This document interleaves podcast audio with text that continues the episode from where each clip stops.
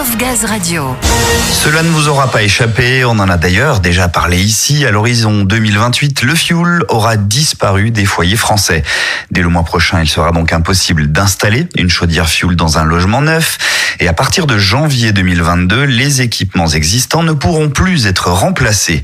3 millions et demi de foyers sont concernés, autant de clients potentiels pour GRDF. Et pour convaincre le plus grand nombre de se tourner vers les solutions gaz, l'entreprise poursuit sa campagne de tant sur le plan national que régional. Cette campagne s'appelle donc Full Gaz et nous allons la découvrir en détail avec Samuel et ses invités. Et pour présenter ces campagnes Full Gaz, je suis en compagnie de Nathalie Moncorgé, adjointe de la délégation marketing multicanal avec deux fonctions, l'encadrement des campagnes nationales et l'appui au marketing régional. Bonjour Nathalie. Bonjour. Avec nous également William Lambert, vous êtes chef de pôle marketing conquête sur les prospects qui ne sont pas chauffés au gaz. C'est ça, bonjour. Et enfin Didier Drozd, chef d'agence marketing sur la région nord-ouest à Lille. Bonjour Didier. Bonjour Samuel. Alors je vais me tourner vers vous Nathalie. Tout d'abord, en quoi consistent ces campagnes full gaz?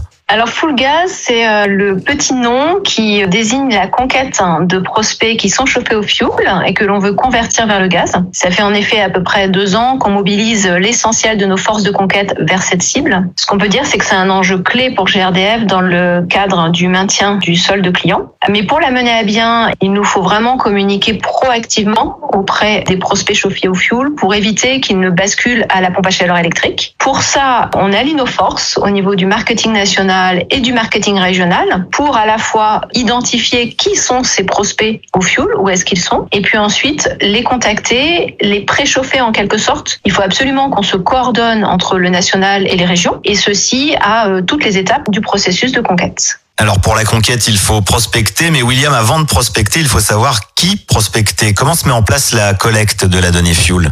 Pour collecter la donnée fuel, on a différentes solutions. Euh, la première, c'est de l'acheter auprès de brokers de données qui sont sous contrat avec GRDF. L'autre solution, c'est d'exploiter toutes les données qui sont disponibles en open data et notamment le fichier des diagnostics performance énergétique fait pour les logements pour lequel on peut retrouver des données fuel très intéressantes pour nos futurs ciblages. Nous travaillons également avec le Data Lab. Alors le Data Lab, c'est une cellule euh, interne, c'est-à-dire qu'elle extrapole des données que l'on ne connaît pas via des croisements de fichiers pour justement pouvoir récupérer des euh, données fuel que l'on n'a pas dans notre base. Alors toutes ces opérations cumulées vous ont permis d'identifier 416 000 logements fuel à proximité du réseau de gaz naturel. Comment vous les contactez ensuite? Alors, euh, nous avons deux principaux canaux de contact. Le premier, qui s'en appelle le mailing, c'est concrètement l'envoi de courrier papier chez nos prospects, et gagnons des actions de phoning qui permettent de réaliser des appels sortants. Nous nous servons donc de ces deux canaux pour relayer, euh, selon les périodes de l'année, certaines offres, euh, comme par exemple la quinzaine du gaz ou le branchement offert, qui nous permettent de gagner en performance. Afin de veiller à ne pas adresser les mêmes prospects simultanément, pour pas que les gens se sentent euh, trop pressés par des messages de GRDF,